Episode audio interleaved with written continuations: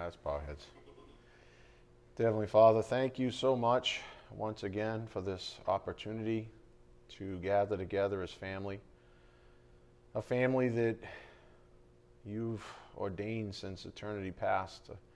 A family that has the privilege of gathering together in a building that was built by your servants, Father. We're so grateful for your grace and your love and your mercy.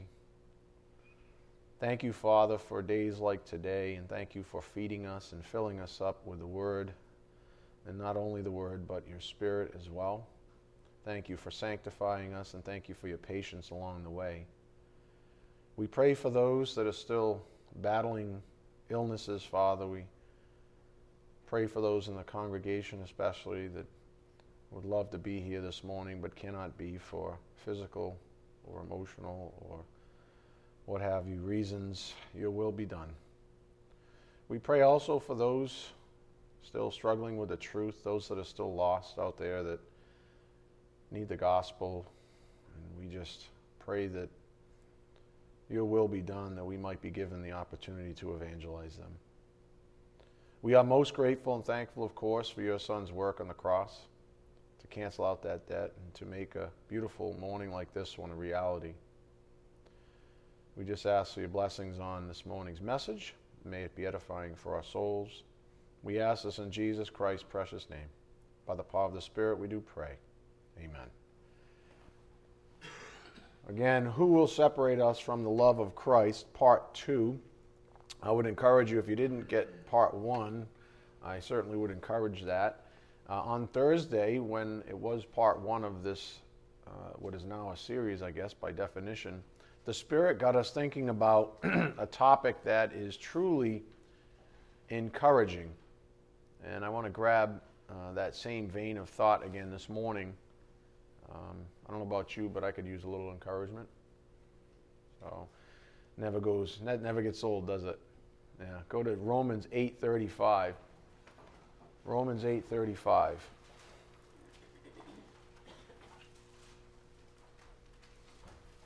Really enjoying what the Spirit's doing with the congregation. It's been, uh, as I say, uh, encouraging to see um, how he's sort of I don't want to say softening the blow, but just uh, sort of padding um, many lessons, difficult lessons um, that have to be delivered with a certain ferocity, and he's just sort of softening it all and reminding us um, that what Paul wrote here in Romans 8:35, who will separate us from the love of Christ?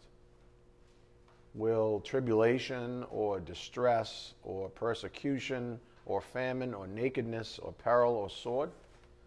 just as is written, For your sake we are being put to death all day long. We are considered as sheep to be slaughtered. But in all these things we overwhelmingly conquer through him who loved us. And so we have this idea, this supernatural statement uh, that Paul is writing in the face of all kinds of adversity, and we might translate even adversity into mental adversity, uh, doubts. We have doubts. I mean, who hasn't had doubts? uh, who doesn't struggle with certain aspects of their faith even uh, each and every day. Um, up here on the board, we overwhelmingly conquer, though that's from that Greek word huper nikao. Huper equals hyper or beyond, plus nikao, which means overcome or conquer. So super conquerors would be one way to say that. Huper, hyper or beyond, uh, nikao, overcome or conquer to be more than a conqueror as a result of supernatural forces, where we get hyper or super in the English. That Greek word huper is actually where we get the word hyper or even super cognates appear in the board. Conquering, therefore, tribulation or distress or persecution or famine or nakedness or peril or sword from verse 35 is a super, or in brackets, huper, hyper natural act. Nothing less. We'll never, we'll never win this battle. We'll never sanctify ourselves. We'll never have even one real, true iota of peace. At least not the lasting kind, the kind that truly matters, which is the gift of Christ Himself. We won't have any of that if we're to depend on ourselves. And that's what He's saying. It's a supernatural thing that we're able to be hyper conquerors, super conquerors, so to speak. And let's face it, in this world, don't we have to be? I mean, adversity is just crushing. We need his power more than ever.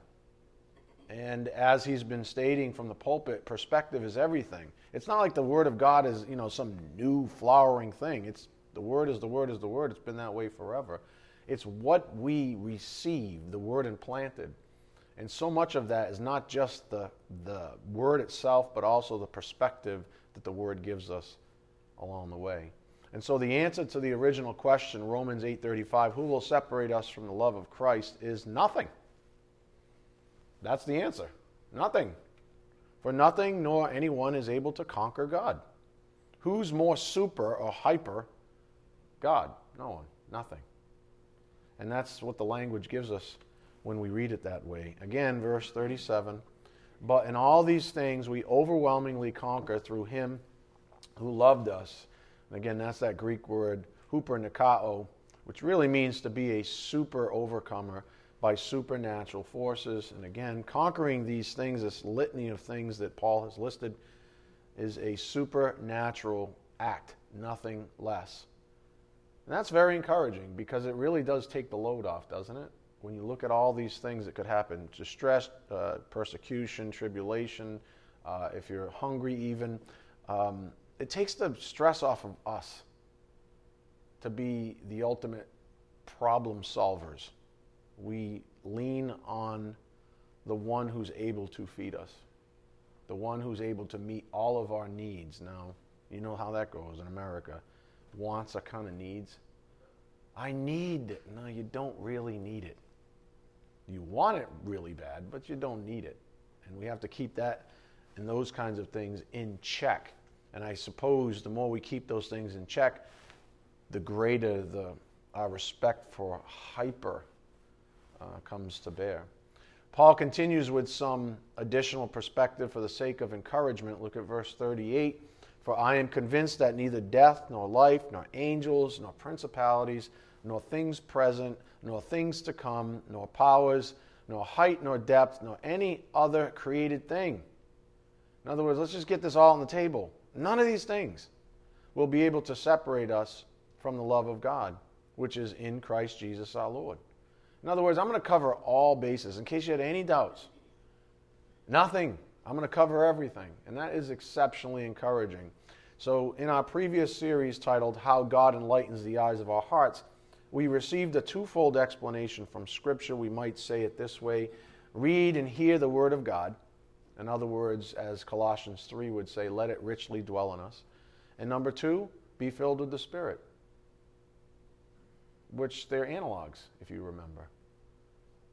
Let the Word of God richly dwell in you and be filled with the Spirit. That's how God enlightens the eyes of our hearts. There are far too many malnourished sheep in the flock due to their rejection of these simple truths. You don't have to be a PhD. You don't have to do a doctoral thesis on some, I don't know, arcane theology. You don't have to come up with some new branded doctrine. You just have to follow these simple things take in the Word of God, be filled with the Spirit, and let God do the rest. Because, as we just noted, it's a supernatural act. You do not have to be brilliant. You do not have to be scientific. You don't have to be any of those things. That's what the world wants you to do. The world always wants to put you back on your heels and say you're not smart enough. You're not strong enough. You're not this enough. You're not that enough. You are in Christ, and that's the point. So there are far too many malnourished sheep in the flock due to their rejection of these simple truths. There are, therefore, a lot of sheep who do not possess the peace that they ought to. As we saw on Thursday, there is no such thing as peace outside of the grace of God. Now, that just sounds really snazzy on a Sunday morning, doesn't it? Doesn't it just almost sounds like the right thing to say? Doesn't it? You know, I'm getting it. It resonates well. It sounds right. You know, there's no peace outside the grace of God. So you might say, no, duh. But you might be missing the point if that's your response. The point is that while grace is available, most people slight it. And they do so persistently. While grace is available, most people slight it and do so persistently. As the Spirit pointed out this past week up here on the board, we must be fully dependent on the Word and the Spirit. Those are the two things I just listed that we sort of ferreted out of Scripture in our previous series. We must be fully dependent on the Word and the Spirit. I didn't say that. That's not a Pastor Edism. That's John 4 24. God is Spirit, and those who worship Him must worship in spirit and truth. In our arrogance, though, we refuse this simple truth, looking for the equivalent of a pharmaceutical pill. We want a quick fix. We want to pop something in our spiritual mouths that's going to fix everything. Like right now, just numb me out. Just numb me. It's, you know, or, or you might even have that weird distraught, uh, you know, the fatality thing phenomenon. You, you, ah, it's too late for me. It's never too late. I know people have been saved in their 60s, and they have accelerated so fast in the spiritual life, it's stupendous. It's unbelievable the amount of humility and the changes that I've seen in them. It's unbelievable. It's not like God can't fix you, it's not too late. You don't need a pill. That's the wrong attitude. What people need is more faith as a function of humility and grace. Something the disciples of Jesus begged for. And they were really onto something. The apostles said to the Lord, Increase our faith. I want more of that. I mean, wouldn't, if Jesus was here right now, if you were able to spend even five minutes with him, wouldn't you want more of what he has? You'd be overwhelmed by his sense of conviction, his faith. So the apostles who spent great amount of time with him increase our faith. I want what you have, Lord. That's not old, it's not ancient, it's not out of touch as far as we're concerned. If you want more faith up here on the board, then simply do as the word commands as the Spirit of the, of the Word convicts you to do also. Receive all of God's grace. Receive all of it. For example, if you want more faith, then stop praying more. What does the Bible say? Pray without ceasing. That's a command. Do you humbly receive that? If you want more faith, then stop praying more. And check yourself to ensure you're asking, even whatever it is you're on your knees and asking for. Ensure you're asking with the right motivation. Remember the litmus, litmus test for humility for starters. Go to Philippians 2 3. For starters, if you want more faith, start praying more. And while you're praying, Whatever you're asking for, praying about, make sure your motivation is good. Because motivation is key. First, remember the litmus test for humility. So if you're going to go before the throne of grace, God gives grace to who? The humble. So if you're going to go to the throne of grace in prayer, then what's the litmus test for humility? Philippians 2 3 Do nothing from selfishness or empty conceit, but with humility of mind regard one another as more important than yourselves. That's a wonderful litmus test. It's not the end all be all for humility, but it's a wonderful litmus test for humility itself. In other words, if you are not this way, then your humility uh, might be in jeopardy. If you don't pass the litmus test, you might be harboring poor motivation. If you don't pass this litmus test, you might be harboring poor motivation. Go to James 4 3. James 4, verse 3. so you want more faith, you get down on your knees, but your motivation is questionable.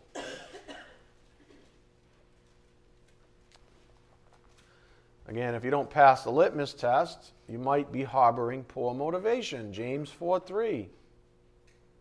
You ask and do not receive. That's right, that can happen. You ask and do not receive because you ask with what? Wrong motivation. So that you may spend it on your pleasures. In other words, um, that is counter to what we just read in Philippians 2 3. We're to live for others, we're to esteem others more highly than ourselves. Greater love is no one than this, than he laid down his life for others. So you ask and you do not receive because you ask with wrong motives so that you may spend it on your pleasures, on yourself, in other words. In other words, you have an unholy agenda even on your knees. And God sees the heart. Again, the point on the board is our subject right now. Uh, Luke 17 5, the apostle said to the Lord, Increase our faith.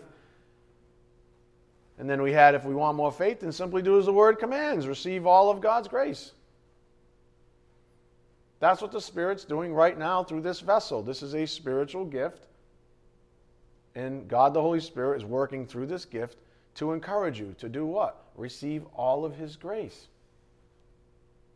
He's even moving in the Bible studies, which I have very little part in, by the way.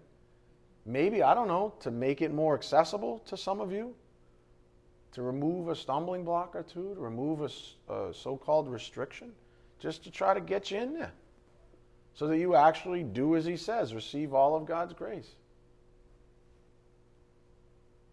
Now, to tie this back to our previous lesson series titled How God Enlightens the Eyes of Our Hearts, up here on the board, Scripture says in Romans 10 17, so faith comes from hearing, and hearing by the word of Christ. You want more faith? Take in the Word. Read your Bibles. I just wrote a blog. And don't just read it, like I said in the gas example, the gas tank example. Don't read it like, you know, whole books in one day and then expect that to fill your week. If you want to read a whole book in a day, that's cool. But this is not a gas tank. You don't fill up like a camel and then, you know, run the week on one refill. Take in the Word of God daily. So faith comes from hearing, and hearing by the Word of Christ, up here on the board. When given faith, we are given the conviction that supernaturally settles our souls. It's our conviction that unsettles those without it. Hence, arrogance is hatred of God given confidence. Speaking of conviction as a function of faith, go to Hebrews 11.1. 1. Hebrews 11.1. 1.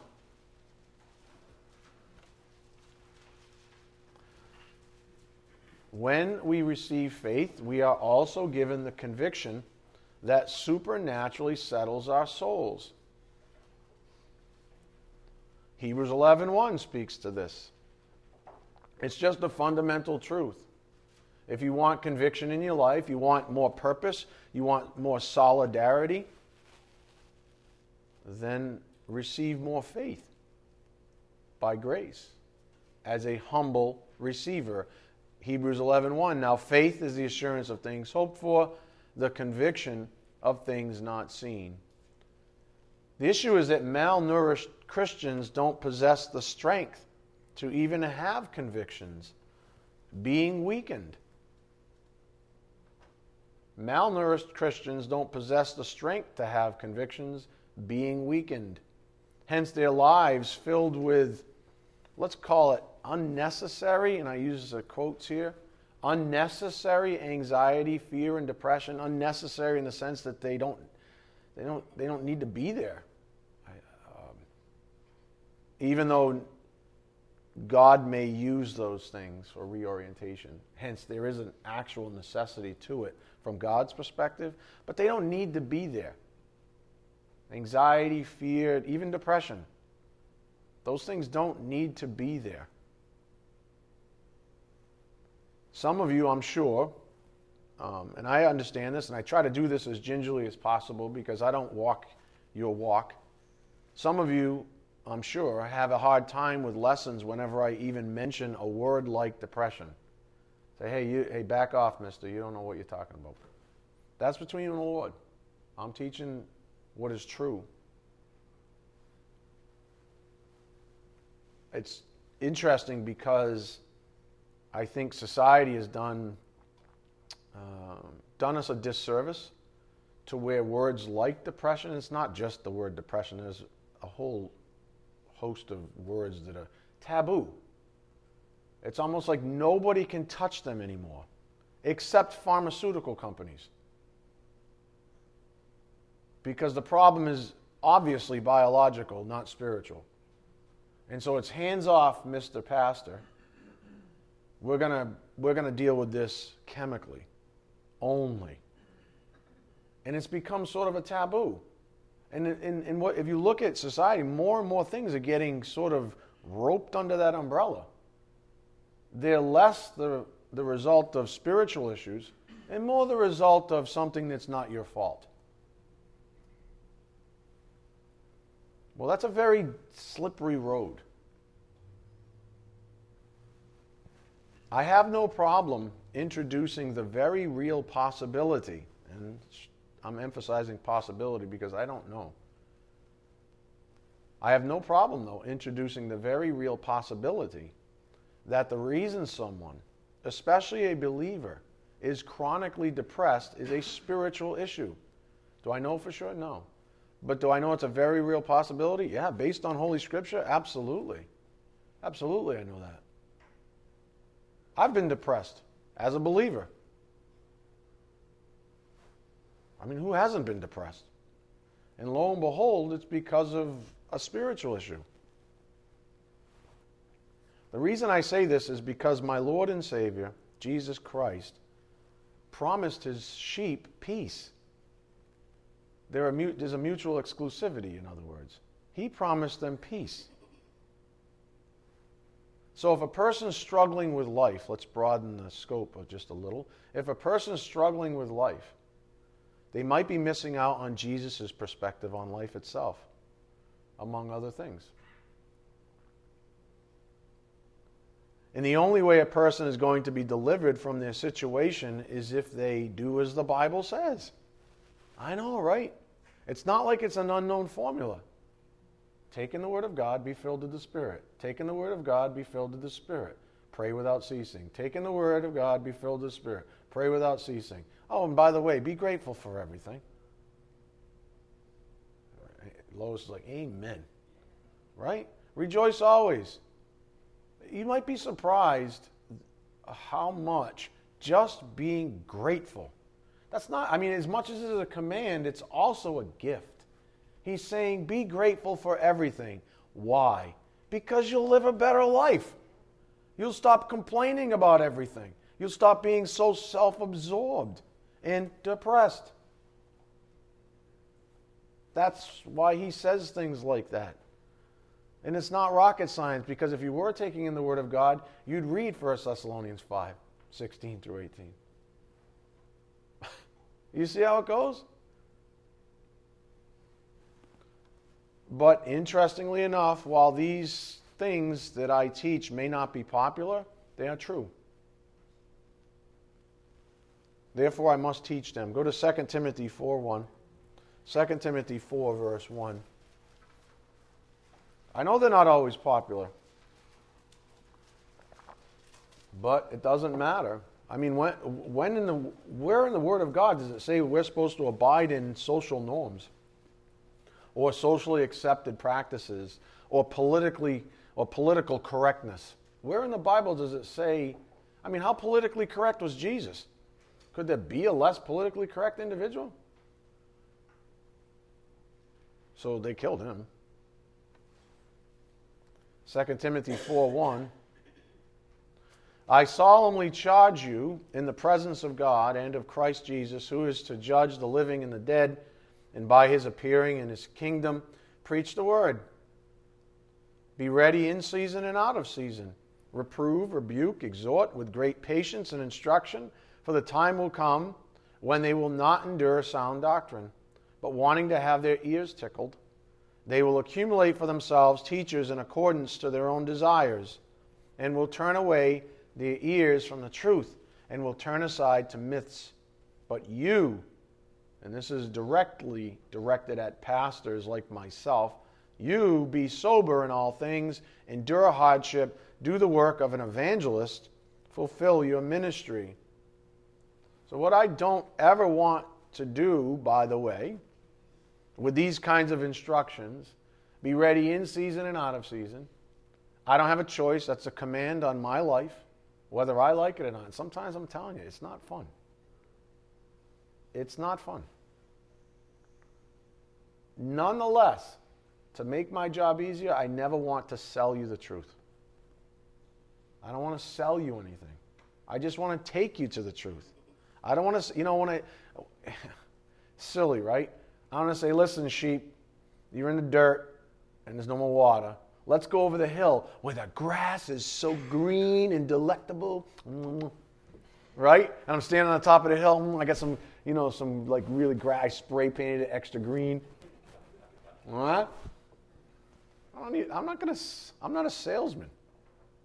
I just want you to see the truth because that's what sets you free, not some salesmanship. So this is true as an evangelist as well as a shepherd. Up here on the board, never sell the gospel.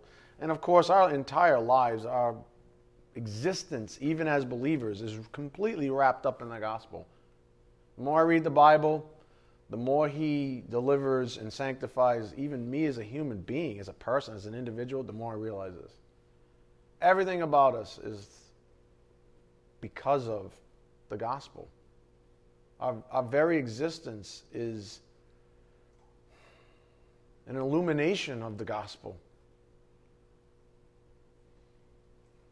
We can never talk a person into believing the gospel of Jesus Christ Give the gospel with your own personality, be real.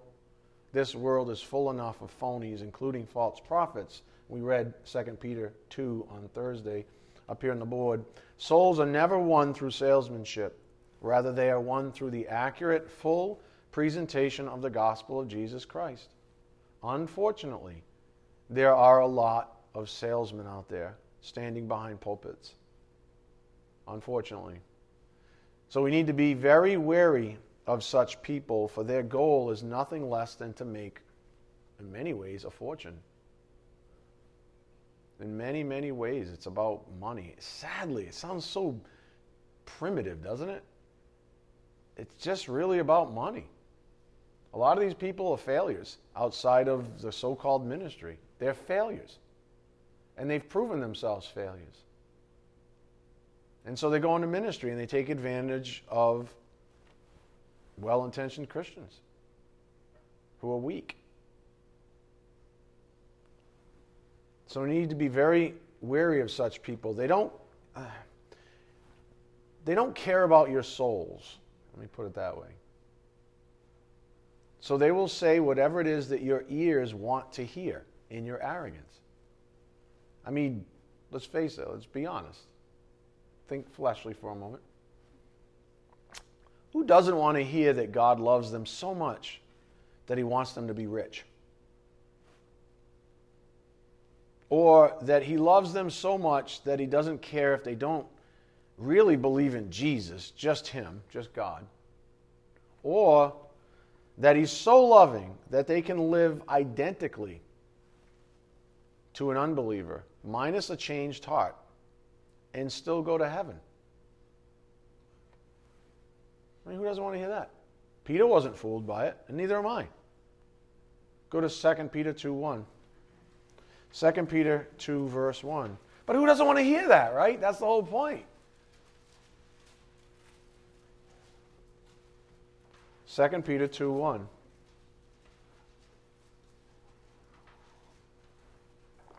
Never be surprised where these false prophets, these false teachers arise from.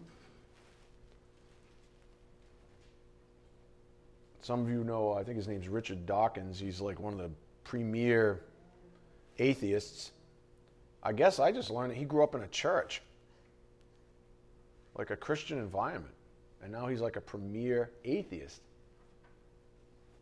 So don't be surprised where they come from. It's almost like they're more equipped, right? The last time I saw him, he was quoting Catholic doctrine and shredding it, in his words, and telling large crowds to uh, publicly mock Christians. Interesting. 2 Peter 2 1.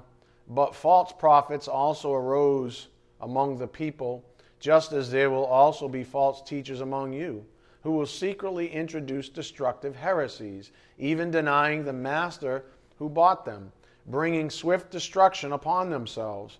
Many will follow their sensuality, and because of them, the way of the truth will be maligned, and in their greed, they will exploit you with false words. Their judgment from long ago is not idle, and their destruction is not asleep. Again, there are too many salesmen in the so called Christian ranks. We don't need to join them in their charade. Go to 2 Corinthians 2:17.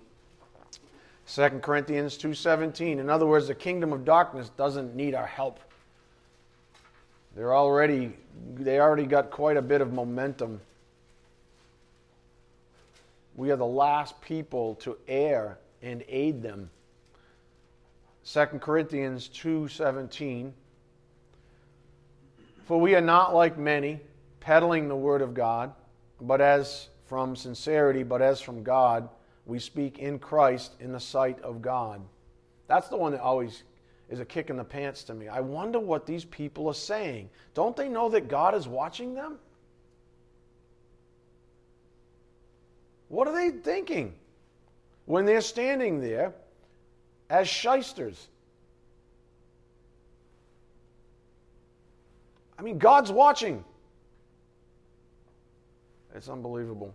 And here they are peddling the word of God. Kapeleuo means to sell for profit, to make trade of. I mean, the largest church the, on the planet that I know of is basically a prostitute. That's why their doctrines change every so many years to accommodate. Because it's more about the money than it is about the truth. Because if they lose the money, they fold. And the guys at the top with the tall hats and all that garbage, they lose their jobs.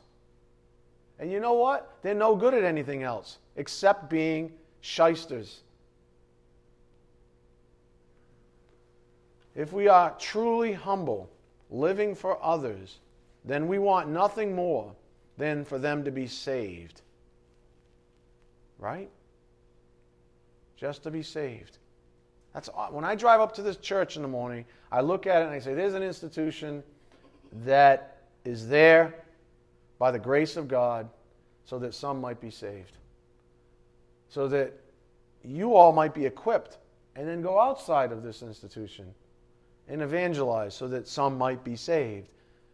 There's connective tissue. That's what I see when I drive up. It's a pretty church, don't get me wrong. It's lovely made. I mean, Art and the gang and Frank and all them and Betty, you uh, know. They did a wonderful job, but that's not what I see. I appreciate it, but that's not what I see. I see an instrument of God to save souls. That's it. That's it. The point the Spirit's making is never sell the gospel. We cannot sell someone the gospel, for that is nothing more than man supposing he can do something God apparently cannot do in their minds. I got to help God out by selling them the gospel.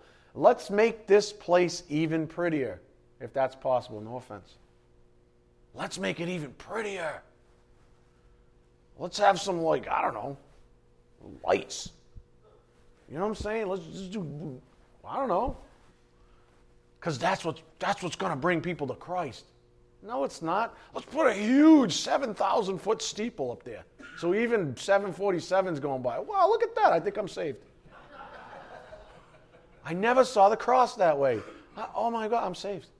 That's not how it works. You don't sell it. I mean, that's man, right? In his folly, God needs my help. Could there be a more ridiculous thing? You can't even help yourself. You going to help God? So we don't need to sell anything. It's lunacy. We don't need to sell anything. I was thinking about this. I think the appeal of salesmanship to even well intentioned evangelists like you and I is the idea that there's like a better way. I just haven't found a better way. You know, Uncle Jimmy's going to come around if I find a better way. Maybe that's been the problem. Maybe you're actually frustrating the gospel because you're trying to sell Uncle Jimmy. Uncle Jimmy doesn't need to be sold a thing. He just needs to see the truth. That's it. Give him the truth. There is no really better way. Jesus Christ stated it very simply I am the way and the truth and the life. A quote, better way doesn't exist, especially since God only draws those he so desires. Oh, you're going to draw someone to God with your salesmanship. You're that good. I'm that good. God couldn't save him, but I can. It's unbelievable. Never sell the gospel. Up here on the board, John 6:44a. No one can come to me unless the Father who sent me draws him. Therefore, no amount of salesmanship will ever do what God isn't willing to do. There are no shortcuts to conversion. There's no shortcuts. You can't outsell God, so to speak. You're not going to sell the gospel to anyone. This idea of shortcuts came out this past week, only in a much broader sense, so follow with me. I'm broadening the scope of the lesson now. There are no shortcuts. Sanctification relies upon the mixture of the Word, the Spirit, and life itself in order to function. God has deemed that there is no substitute for experience. For even his son was required to live as a human. Don't ask me to draw this on a piece of paper because I can't. But here's what I do know the facts are that God sanctifies us over time. That we're on this earth, even if it's brief, for a time. And in that moment, in that time, God sanctifies us. It doesn't happen all at once. Who, who here has the audacity to say they're the same person spiritually they are today or they were uh, a year ago? Not I. It must have been life and the Word and the Spirit and all that stuff sanctifying me. Probably had to wait, had to learn, had to fall down about a bazillion times, make a fool of myself a bazillion and one times. Hey, come on now, DJ. You know? bazillion and two. it's the way it goes. There's no shortcuts. You want to be sanctified? Stay in the saddle. Get bucked off. Go, yeah, I'm an idiot, and get back on. That's, that's what a righteous man does seven times. Falls down, gets up seven times. Don't get up six, get up seven. Get up every time. And God will help you up. God will make you able. So don't doubt it. Sanctification relies on the mixture of the Word, the Spirit, and life itself in order to function. God has deemed that there is no substitute for experience, for even His Son was required to live as a human. Philippians 2 7 to 8, Hebrews 4 15. Go to Philippians 2 7. If you don't believe me, just in case, I know it's completely possible. Be like the Bereans. Look for yourself. I don't want you to have my convictions. Have your own. Have your own, darn it. Have your own. Philippians 2 7. But emptied himself, taking the form of a bondservant, and being made in the likeness of men, being found in appearance as a man. He humbled himself by becoming obedient to the point of death, even death on a cross. Go to Hebrews 4:15. How would he do all that? Hebrews 4:15.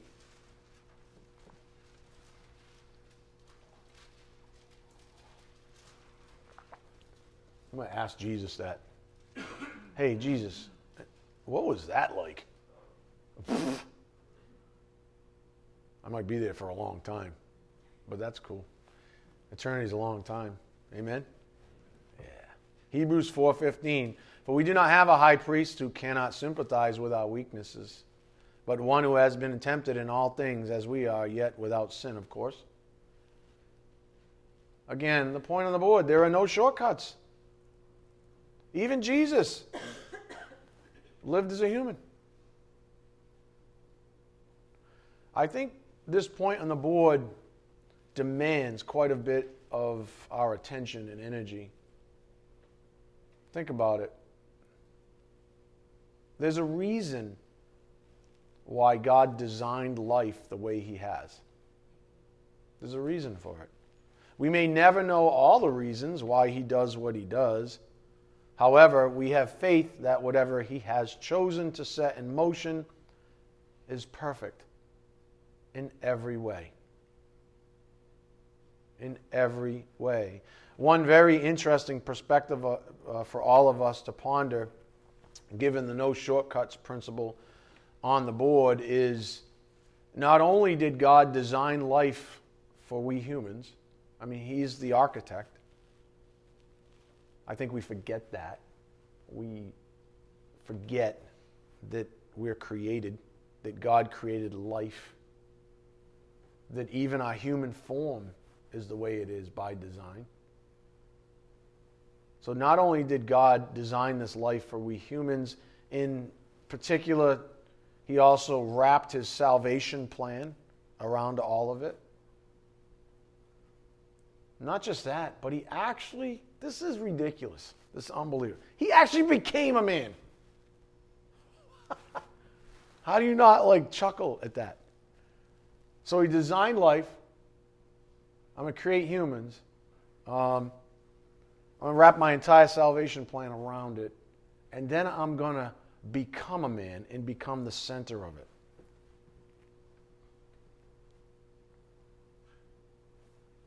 How am I supposed to teach about this? Seriously. I'm either going to bawl right now, I'm going to just admit that I cannot teach it. Not in its entirety, because I'll screw it up for you. So you just got to accept it that this is what he did. And it's overwhelming. The single, this single truth is literally impossible for mere humans to fully comprehend. But thankfully, he gives us whatever we can handle, I suppose. God became man. what? and not only that, but the joy that the God man experienced in his incarnation isn't something he desires to keep to himself. He's so loving that he desires to share it with us.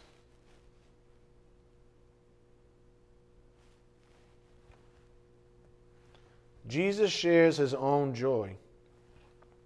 Jesus wanted his disciples to enjoy the supernatural joy that comes with dependence on him. Jesus wanted to share his joy with those he loved. John 15, 10. If you keep my commandments, you will abide, you will abide in my love, just as I have kept my Father's commandments and abide in his love. This was in my, in my preparation. This is where this sense of family came into play. We've been adopted into a family. You're with me now. We're family. And this is what I want for you. It's already true for you if you're a believer. Whether you realize it or not, whether you're convinced, that's not the point. It's already true for you as a believer. I just want you to realize it. I mean, like fully. Because some, I mean, there's some people in here right now, they, that's all they got. This is what they have. This is their family. This is it.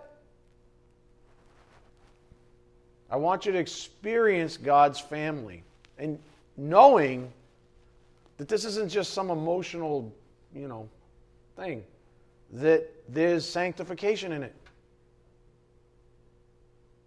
That you're anxiety, your fear, your depression, even, might be mitigated the more this sinks in that you're part of an eternal family. Come on, people. I gotta take a moment. Whew.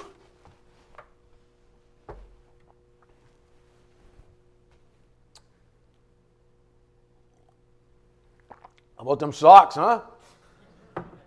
Are they even playing? It's season, right? All right, I didn't miss it. I don't. I don't mm.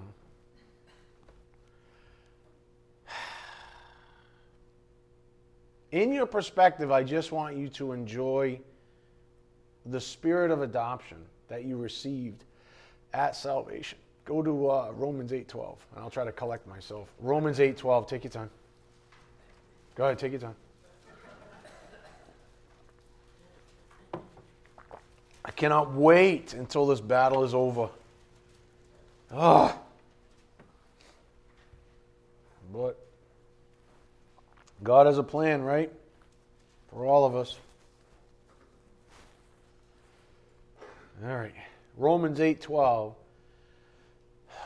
So then, brethren, we are under obligation not to the flesh to live according to the flesh.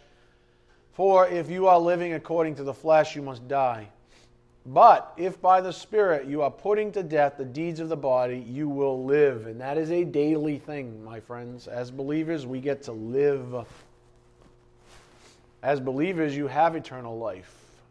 You know, eternal life, eternal living, eternal life, eternal perspective. For all who are being led by the Spirit of God, these are sons of God.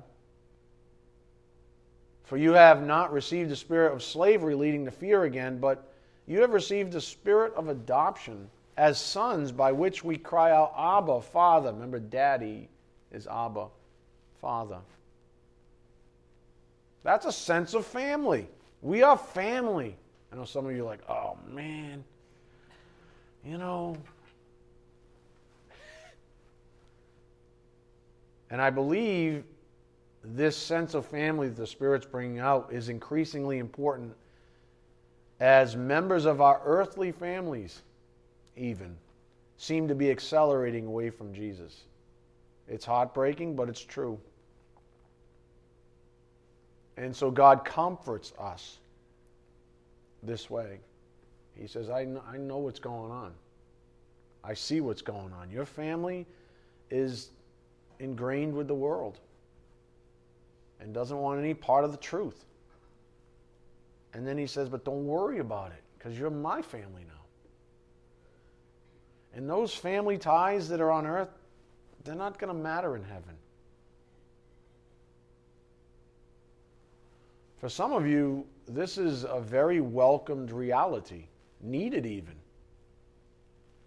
For you have been separated from portions of your earthly families due to strain the strain of you being in Christ and they being of the world. And it's not always fun.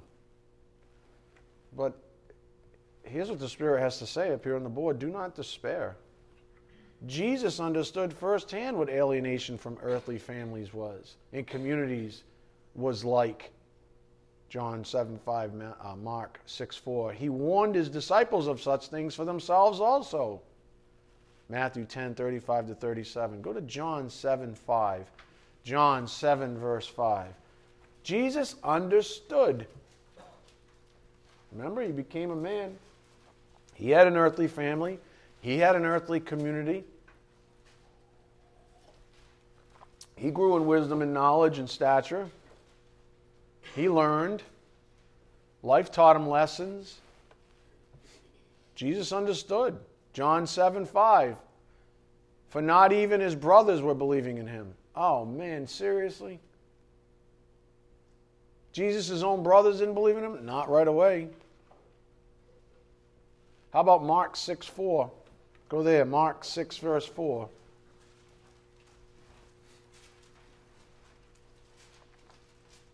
Can you imagine being the Messiah and your family members are like, nah. We worry about Uncle Jimmy not paying attention to us who are trying to evangelize. Here's the God man and his brothers and sisters. Like, nah, no. His family members, eh, no. Mark 6 4, Jesus said to them, A prophet is not without honor except in his hometown and among his own relatives and in his own household. Yeah. Do not despair. Go to Matthew 10:35. Jesus understands. Matthew 10:35. This one's tough. But he's telling you in the context of an eternal family that you've been adopted into. Matthew 10:35 For I came to set a man against his father and a daughter against her mother and a daughter-in-law against her mother-in-law. And a man's enemies will be the members of his household. He who loves father or mother more than me is not worthy of me. And he who loves son or daughter more than me is not worthy of me. Hmm. That's a tough pill to swallow. Not because Jesus is some instigator of uh, animosity, but that the truth, arrogance against the truth, is what instigates animosity. Enmity, as the Bible would say. God has always been, God predates man. It's arrogance's problem. It's those in your earthly families that have a problem with God.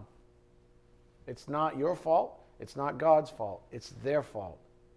They will try to drag you down and say this is your fault. You know, especially on like Christmas and Resurrection Sunday and Thanksgiving. You know, oh, you guys, you're just uh, what do you think? You think you're better than me now, right? You're Mr. Christian, Mr. Bible thumping Christian, right? They don't have a problem with you. They have a problem with God. That's the whole point. They have a problem with God. I get that because I'm a member of your family. you guys are like, oh, don't remind me. I mean, I get it. We family members, but this is the point the Spirit's making. Such is the importance of our newfound family structure as believers. That's the importance of it. And as the Spirit pointed out this past week, as members of said family, we love each other the way Jesus loves us. That is the beauty of being in Christ. We've been given a new heart, we've been regenerated. We have the ability to love like Jesus loved. Not perfectly, but unselfishly for maybe the first time in our whole lives. Maybe some of you are seeing this now that you, in your sanctification, are now loving to live for others. We love each other the way God loves us. Go to 1 John 4, verse 1. 1 John 4, verse 1.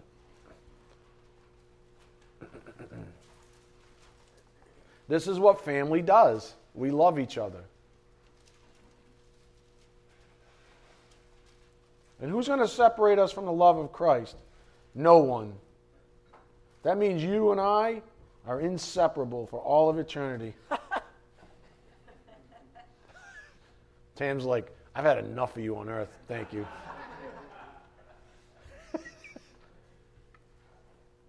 1 John 4 1. Beloved, do not believe every spirit, but test the spirits to see whether they are from God, because many false prophets have gone out into the world. By this you know the Spirit of God. Every spirit that confesses that Jesus Christ has come in the flesh is from God, and every spirit that does not confess Jesus is not from God. This is the spirit of the Antichrist, of which you have heard that is coming, and now it is already in the world. You are from God, little children, and have overcome them. I don't know what that is. I'm be willing to bet that's Nikao in the Greek. And have overcome them, because greater is he who is in you than he who is in the world. They are from the world, therefore they speak as from the world, and the world listens to them. We are from God. He who knows God listens to us. He who is not from God does not listen to us. By this we know the spirit of truth and the spirit of error. Beloved, let us love one another, for love is from God, and everyone who loves is born of God and knows God. The one who does not love does not know God, for God is love. By this the love of God was manifested in us, that God has sent his only begotten Son into the world so that we might live through him. In this love, or in this is love, not that we loved God, but that He loved us and sent His Son to be the propitiation for our sins. Beloved, if God so loved us, we also ought to love one another. No one has seen God at any time. If we love one another, God abides in us, and His love is perfected in us. By this we know that we abide in Him, and He in us, because He has given us of His Spirit. We have seen and testify that the Father has sent the Son, excuse me, to be the Savior of the world. Whoever confesses that Jesus is the Son of God, God abides in him, and he in God. We have come to know and have believed the love which God has for us. God is love, and the one who abides in love abides in God, and God abides in him. By this, love is perfected with us, so that we may have confidence in the day of judgment, because as he is, so also are we in this world. There is no fear in love, but perfect love casts out fear, because fear involves punishment, and the one who fears is not perfected in love. We love because he first loved us.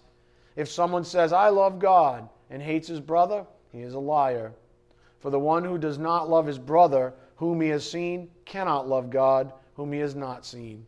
In this commandment we have from him that the one who loves God should love his brother also.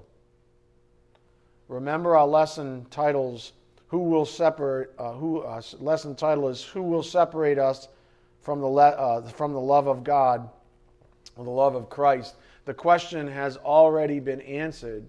Nobody. Nobody. And because of this very truth, as we just noted in the tremendously edifying detail of 1 John 4, we have been given the supernatural ability to love like Jesus himself. Maybe not with the same purity or magnitude, but the same wavelength, so to speak. What a tremendous blessing up here on the board. We love like the God man.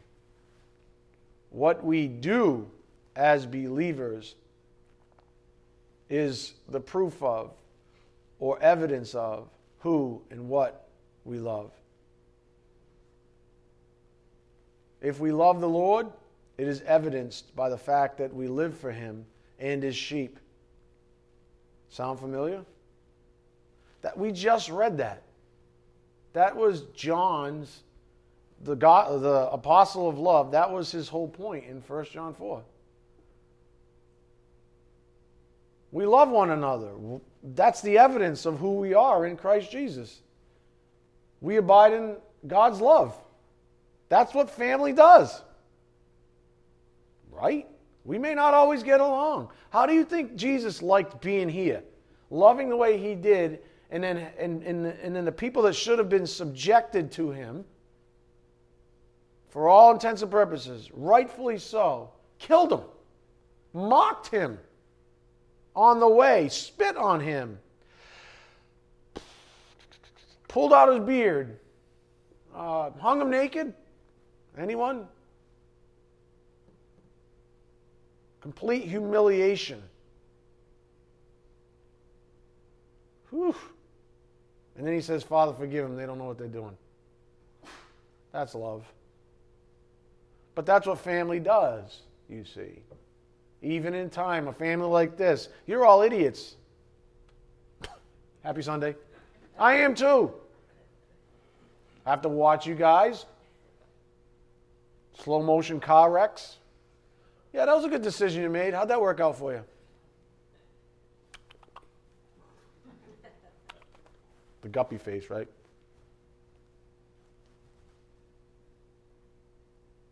We love like the God man. What we do as believers is the proof of it, or evidence of who and what we love.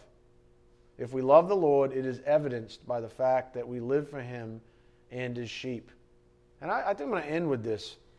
Um, there's a gentleman um, that's on in his age. We were talking about him this morning, uh, Ravi uh, Z- uh, Zacharias. He's an Indian uh, evangelist, apologist, self described.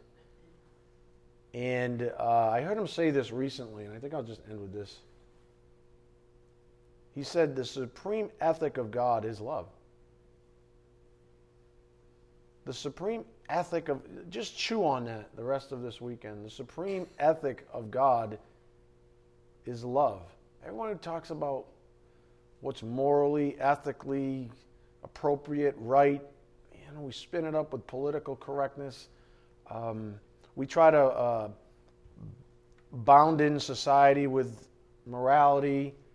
Um, I don't mean to carry on waxing poetic, so to speak, but it's true. The supreme ethic of God is love. Everything that we aspire to, every law, every commandment is love.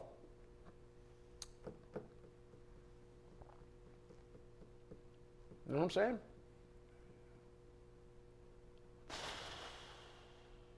Everything that God wants in us is because of his desire for us to love him back. He made the way possible. Do you understand? This is about a relationship. We're not going to be talking like this in heaven, per se. We're not going to have all these problems. He's just trying to reconcile us to Him.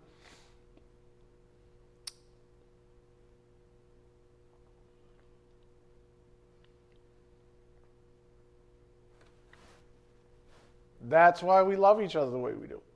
That's why we lay down our lives for each other. Whatever spiritual gift you have, at least you don't have to be a bubbling fool.